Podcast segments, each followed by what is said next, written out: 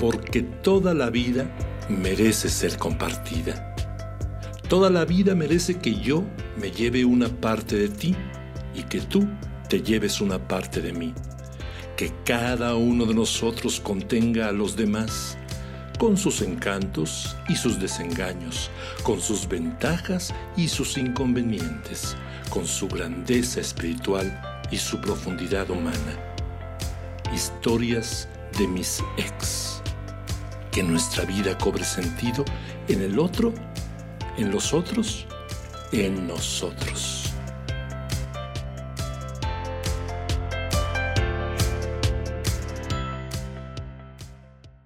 Esto es Historias de mis ex. La vida de cada persona está marcada por experiencias que llegan a lo más profundo del ser y se quedan ahí, muchas veces para siempre. Estas experiencias son tan importantes que se vuelven luces que conducen nuestros pasos. Mi nombre es Aloe Reyes, soy coordinadora de exalumnos del campus Tlalnepantla y me da muchísimo gusto darles la bienvenida a este podcast. Vamos a compartir con ustedes muchísimas cosas para que nos conozcan un poquito más y, por supuesto, a nuestros egresados. El día de hoy nos acompaña nuestro querido Héctor. Él es un joven emprendedor mexicano dentro de la industria del entretenimiento. Además, exmedallista paralímpico a nivel nacional en múltiples disciplinas con más de diez años de experiencia como deportista, creador de contenido motivacional con un gran compromiso sobre la inclusión laboral. Además, también tiene impactantes conferencias sobre liderazgo, emprendimiento, mente y espíritu, enfoque,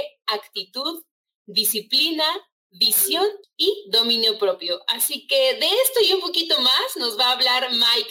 Mike, ¿cómo estás? Hola, muy buenas tardes. Eh, muy contento por haberme tomado en cuenta para este proyecto. Me da muchísimo gusto. Oye, muchísimas cosas, medallista, conferencista, has hecho muchísimas cosas. Cuéntanos cómo ha sido esta parte de ser exmedallista, la experiencia que has adquirido a través de este deporte y, por supuesto, la parte de, de compartir, de dar conferencias, de motivar a los demás, porque seguramente llegó un momento en el que no sabías ni qué hacer, ¿no? Cuéntanos. Sí, claro, yo no decidí ser medallista o competidor.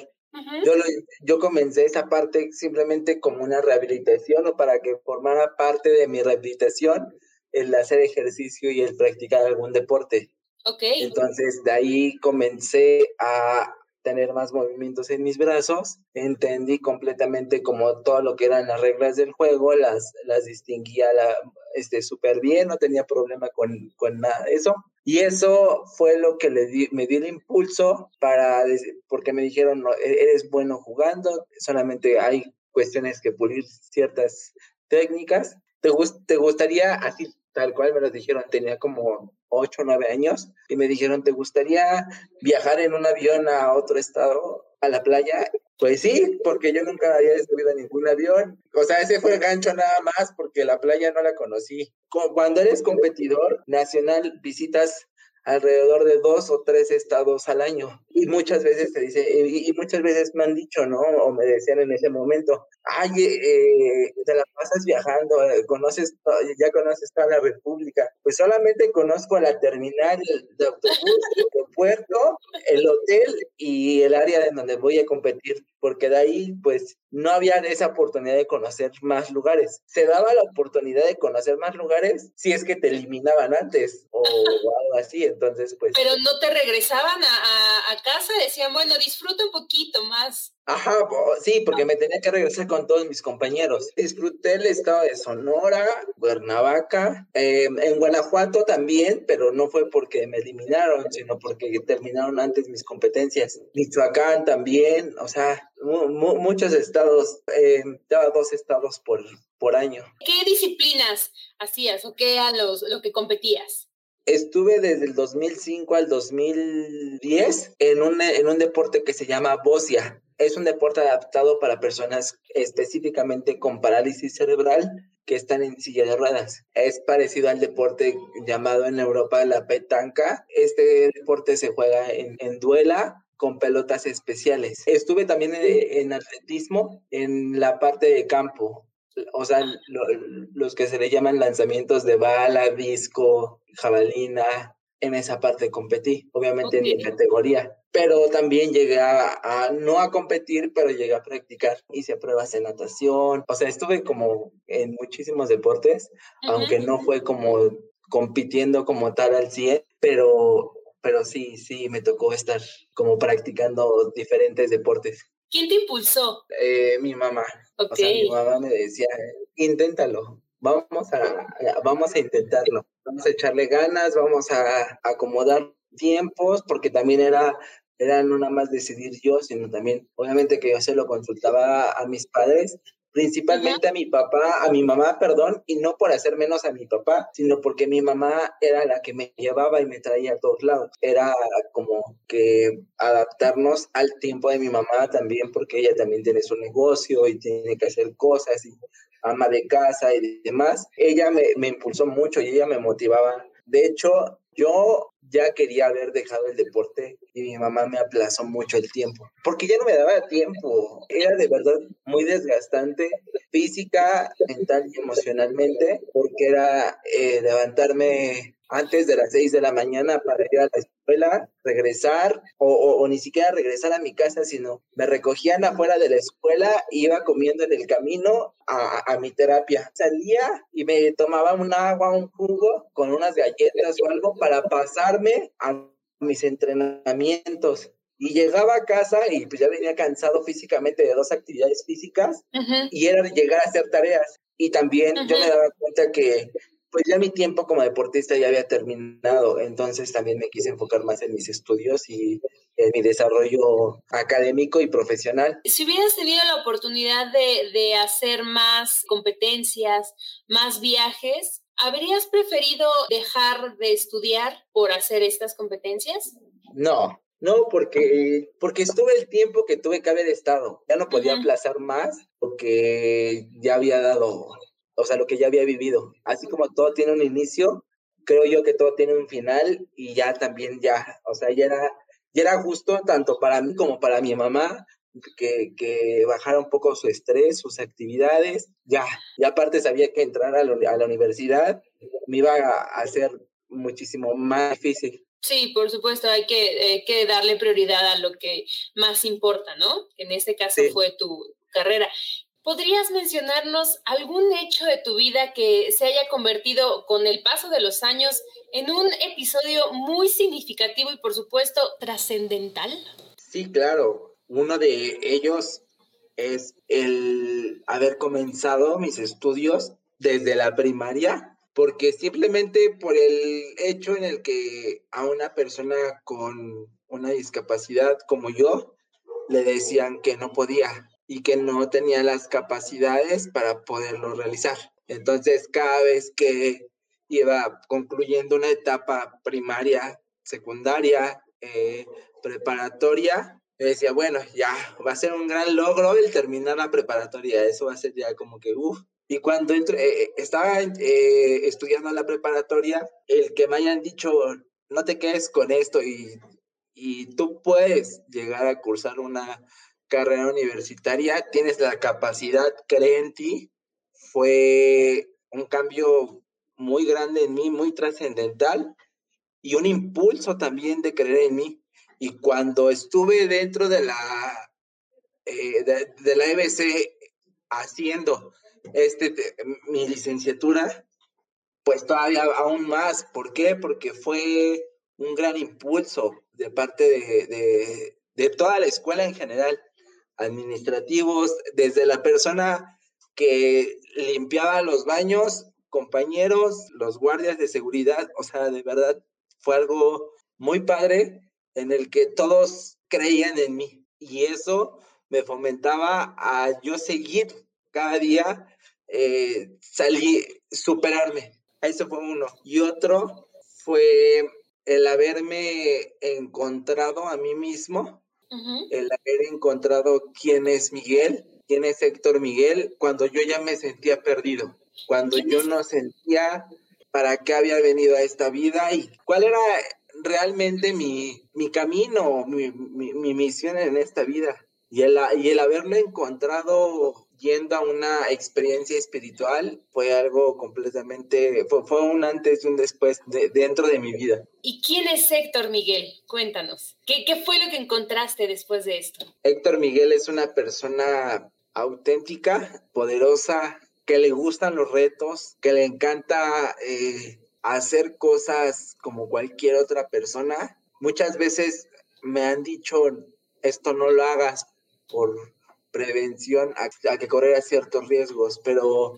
Héctor Miguel es una persona común y corriente como cualquier otra. Entonces, si yo, si yo no me he, he puesto límites en hacer muchas actividades, ¿por qué voy a permitir a que otras personas lo hagan? Tengo entendido que tienes una, una empresa. Sí, así es. Estoy cubriendo empre, el emprendimiento. ¿Qué? Por tres, ahora sí que tres sectores o tres rubros. Maravilloso, eh, a ver, cuéntanos. Que puede ser, que puede ser eh, a simple vista completamente diferente uno del otro, uh-huh, y del otro, pero a la vez se puede llevar a la, al mismo camino y tomados de la mano. Uno de ellos es eh, la creación de campañas publicitarias para, eh, en redes sociales para pequeños negocios, como marcas de ropa, eh, consultorios de psicología. O sea, yo les hago propuestas y les llevo lo que son sus redes sociales. Microempresarios, no lo veía yo como un negocio, uh-huh, simplemente amigos, conocidos me empezaron a, a, a decir, oye, estoy así, empezando a abrir un negocio, ¿me puedes ayudar a compartirlo en tus redes sociales? Claro, sin ningún problema, yo no tengo asunto con eso. Y de ahí, una personita me dijo, ¿cuánto me cobras por, por llevarme mis, mis, mis, mis plataformas? Uh-huh. Por crearme mi contenido y demás, porque yo, pues, o sea, no sé nada de diseño, no sé nada de, de, de todo eso, entonces tampoco me quiero dedicar o, o meter de lleno a aprenderlo, mejor llévamelo. Y digo, claro, con gusto, no, no hay ningún problema. Y con eso fue de que, pues, igual comencé por, por esa parte. Muy bien. Otro es todo lo que lleva Mike Runner, que soy precisamente yo creando contenido motivacional para plataformas digitales. Y dando pláticas motivacionales e inspiracionales en diferente, a, a, al lugar a donde usted, a, a donde me inviten. Casas de cultura, clínicas de rehabilitación física, clínicas de rehabilitación en contra de las adicciones. Yo voy encantado de la vida a, a platicar y, y, y compartir un poco de mi experiencia. ¿Cómo llega este momento en tu vida de hacer este contenido motivacional, de crearte este compromiso, de dar temas y de inspirar a demás personas? Simplemente al ver la necesidad de las personas y, que, y, y me daba cuenta que muchas veces yo pensaba las cosas porque creía que yo era el único que las estaba pasando. Creía que yo era el único que tenía esos pensamientos eh, mal.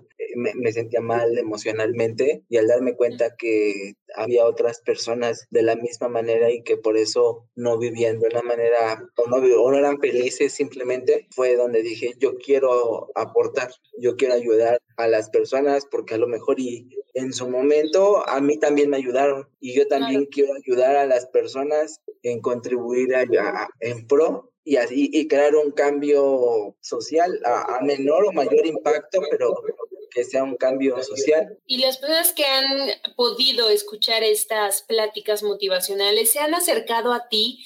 ¿Ha llegado alguien a decirte, me ayudaste con estas pláticas, me ayudaste a salir adelante? Sí, más que nada al principio no fue tanto dentro de las pláticas porque no he tenido muchas, pero sí a través de los videos. O sea, a través de los videos que coloco en redes sociales me escriben y me preguntan y me dicen, ¿podrías hablar sobre el amor propio? Eh, ¿Cómo controlo mi ansiedad? Hace dos días intenté suicidarme. ¿Qué, qué hago? O sea, cosas así. Eh, y digo, qué bueno que te sirve a las personas. Y no por vanagloria decir, ay, que es que soy bien súper chingón y yo lo hago. No, porque simplemente sé que yo soy un conducto y hasta ahí, ¿no? Solamente soy un conducto para ayudar a las personas. Pero el que me digan eso, creo que me motiva. Llegan a, a ver, no sé, mil reproducciones en un video. Lo subo a todas las plataformas, YouTube, Instagram, eh, Facebook. ¿En qué momento llegó esa idea? Fue porque yo vi un video así muy similar a lo que yo hago. Digo, sin copiarle absolutamente. Uh-huh. Y eh, trato siempre como de hacerlo a mi, a mi modo, a mis posibilidades, a, con, como lo que yo entiendo y como, yo, y como lo que yo he vivido.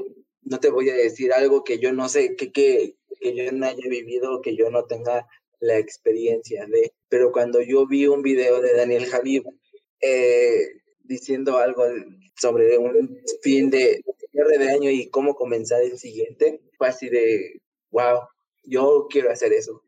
Y no lo quiero hacer por, por como te digo, o sea, por, por prestigio, likes y demás, sino uh-huh. simplemente porque... Si a mí me movió en algo, yo sé que también, que esa es una manera también de ayudar a otras personas. Claro. ¿Y has pensado en esta parte, nada más de hacer videos, a lo mejor escribir un libro? Sí, de hecho, he estado escribiendo un poco, un poco y un mucho sobre mi biografía. Uh-huh. He estado trabajando en esos durante, no meses, te voy a decir, sino años.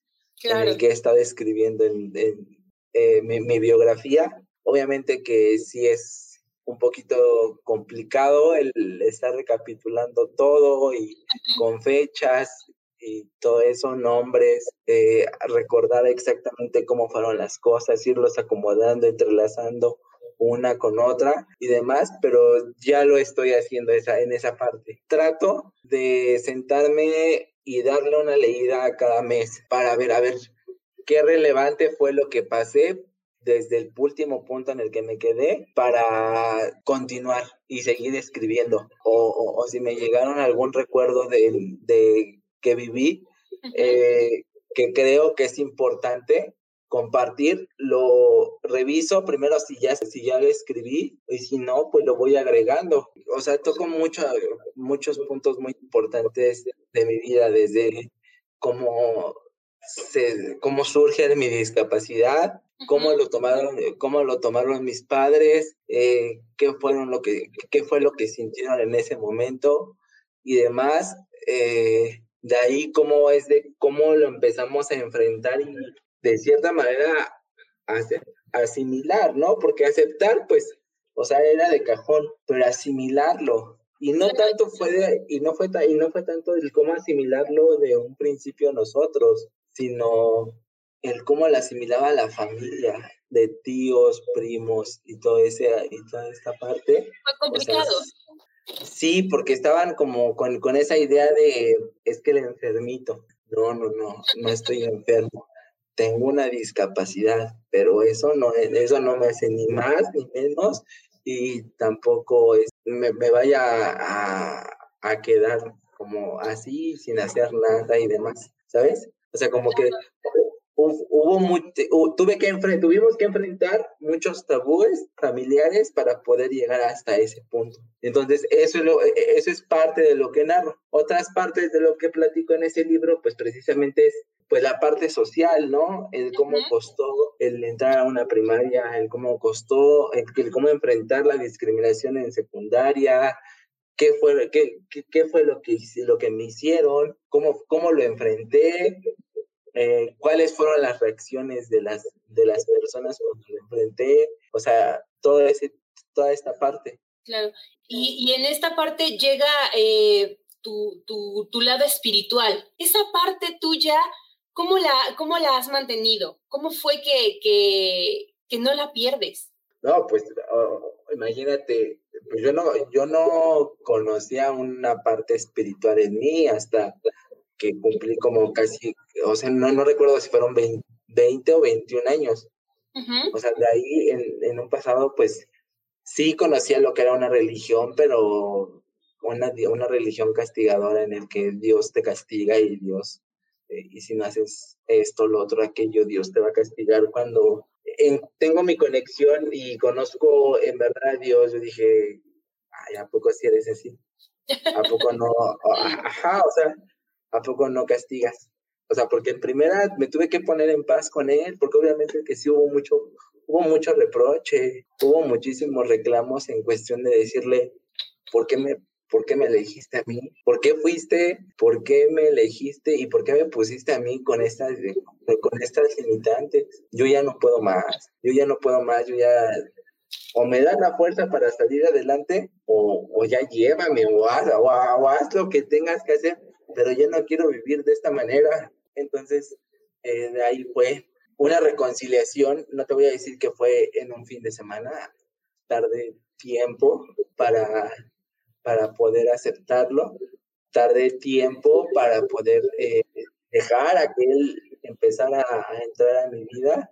Uh-huh. Y ahora, y ahora guiarme bajo, bajo lo que él me coloque, me ponga, me mande, es complicado, no es difícil, es complicado porque lo difícil no lo ponemos nosotros porque queremos o anteponemos nuestro egoísmo personal. Claro. Nuestros deseos personales, el cómo queremos que sean las cosas. Oye, Héctor, ¿cuál es tu pasión en la vida? ¿Qué es lo que más te gusta hacer? Mi pasión en la vida es aprender, conocer a más per- a conocer a muchas personas, aprender de ellas. Si yo puedo contribuir en algo para ayudarlas, qué bueno. Uh-huh. Y ya como en, eh, en otros ámbitos como más generales, pues como tal, o sea, lo que a, a, a, a lo que yo, pues mi profesión, el entretenimiento, me, me encantan los festivales, me, me fascinan los conciertos. Es como otra de mis pasiones tan grandes, el, el, los conciertos. Estar ahí, disfrutarlos, sí. sí. Sí, claro, o sea, estar ahí desde, no importa si es en producción, no importa si es como espectador, o sea, es disfrutar lo que es un, claro, claro. un evento. Por supuesto, unas dos, dos horas y media aproximadamente, dependiendo, ¿no? De, del, del evento, que puedas disfrutar, distraerte y... y... gozar la música, porque la música es, bueno, a mí me sí. encanta, es, es pasión. Sí, así es. Héctor, si pudieras regresar el tiempo para corregir algún hecho de tu vida, ¿qué momento elegirías y cómo crees que lo puedas mejorar? Muchos dirían que no, que no lo cambiaría, que no cambiaría nada porque... eso los ha forjado y eso, y gracias a eso han sido lo que son el día de hoy y demás. Ajá. Yo la verdad, siéndote sincero, sí cambiaría. Obviamente, ¿quién, quién, quién usa esas respuestas como clichés? Porque la vergüenza de decir que sí, que, que ha, no, no que ha cometido grandes errores, pero no ha podido todavía ponerse en paz consigo mismo de, de, de, de su pasado. Claro, o no saben cómo mejorarlo, ¿no? Cómo hubieran podido cambiarlo. Justamente, o no saben cómo mejorarlo. Para mí, para Miguel, en el año dos mil nueve, lo, me sometieron a una cirugía para poder acelerar el proceso y caminar, okay. Porque yo ya empezaba a dar pasos. Uh-huh. Yo ya empezaba a... a caminar. Me estaba comenzando a agarrar de las barras para y empezaba a dar pasos. Posteriormente, la, la cirugía era para poderme sostener del, de los bastones y empezar a caminar. Me hicieron la propuesta de la cirugía. Yo no acepté, sino era menor de edad todavía. Aceptaron mis papás con la esperanza y la ilusión que, que pudiera tener un avance más rápido y, y poder caminar. Tenía yo como quince, dieciséis años y me operan y no fue así. Tuve, tuve todo un retroceso. Todo lo que había avanzado durante más de diez años en rehabilitación fue prácticamente empezar desde cero por una, porque no, mi cuerpo no recibió de la mejor manera la cirugía. Entonces, en primera sería cambiar esa parte, el decir no, aunque me tarde más tiempo en mi rehabilitación, prefiero, preferiría, hubiera preferido no haber tomado esa cirugía. Y otra también, otro, otro momento, yo creo que sería el, el poder disfrutar de la compañía de ciertas personas que me han dejado una gran enseñanza. ¿Cómo quién? Como, como quién, por ejemplo... mi tío, un hermano de mi papá, uh-huh. que falleció justamente a los pocos meses de que entré a la universidad, okay. poder eh, haber, eh, haber, convivido, haber, haber convivido más con él, pasar más tiempo con él, eh, pasar más tiempo con personas que no han, que no han fallecido, pero ya no están conmigo en mi camino, en mi vida. Okay. Misma, a, a, a, hasta mismos maestros uh-huh. que he tenido, cuestionarlos más. No, no cuestionarlos más de, en forma de retarlos, sino, ten, sino sacar todas mis dudas que, que sé que ellos me pudieron haber dado mejores respuestas o más herramientas para el día de hoy llevarlas a cabo. Perfecto. Por último, Héctor, ¿algo que le quieras decir a la comunidad E B C? Sí, eh, no es nada fácil el salir, el salir como... ya con tu título, no es, no es eh, de que ya salgo y en automático tengo empleo. Digo, hay casos que sí, hay casos que sí, hay otros casos en, en los que no. Tengo muchos amigos que desde que iban a la mitad de la universidad ya tienen un empleo. Y tengo también otros tantos amigos que están en las mismas condiciones que yo, que todavía no, encuentra, no han podido encontrar un empleo. Eh, yo les puedo decir, no gasten su, no pierdan su tiempo solamente en lo que les están enseñando en el salón de clases. Salgan, saquen experiencia, eh, crea, y, y si no les dan una oportunidad en algún, en, eh, en algún corporativo, en alguna empresa, creen ustedes su propia oportunidad. Así es. Crear su propia oportunidad, ser sus propios, tener un, pro, un negocio, así sea lo más chiquito, pero que sea propio. Porque eso, eso va, en eso vas a aprender muchísimas cosas y vas a valorar todavía aún más tu esfuerzo. Muy bien. Héctor, sabes que eres nuestro padrino en este podcast y que así nos sentimos es. Muy felices que, que estés aquí. Nos inspiras mucho, esa fuerza que tú tienes y todo eso que te ha pasado, lo has podido superar, lo has podido compartir y eso nos llena de mucho ánimo. De verdad, muchísimas gracias por, por esta pequeña charla. Muchísimas gracias y felicidades por ser no, como... Muchísimas gracias a ustedes. Les repito, es un placer que me hayan tomado en cuenta principalmente para ser el padrino de, de este nuevo proyecto y qué mejor que... dentro de mi escuela, que la que me vio crecer y me dio el impulso para llegar hasta donde, un poco de hasta donde ahorita estoy, que no, no es donde quisiera, si te soy sincero, no es en donde yo quisiera, pero sé que voy en el camino de donde, hacia donde yo quiero estar. Claro, poco a poco. Cuídate mucho, claro que sí. Te mando un fuerte abrazo y pues te dejo porque sé que tienes que trabajar. Sí, claro que sí. Muchísimas gracias. Te lo agradezco. ¿A ti? No, al contrario de ti. Cuídate mucho. Claro que sí.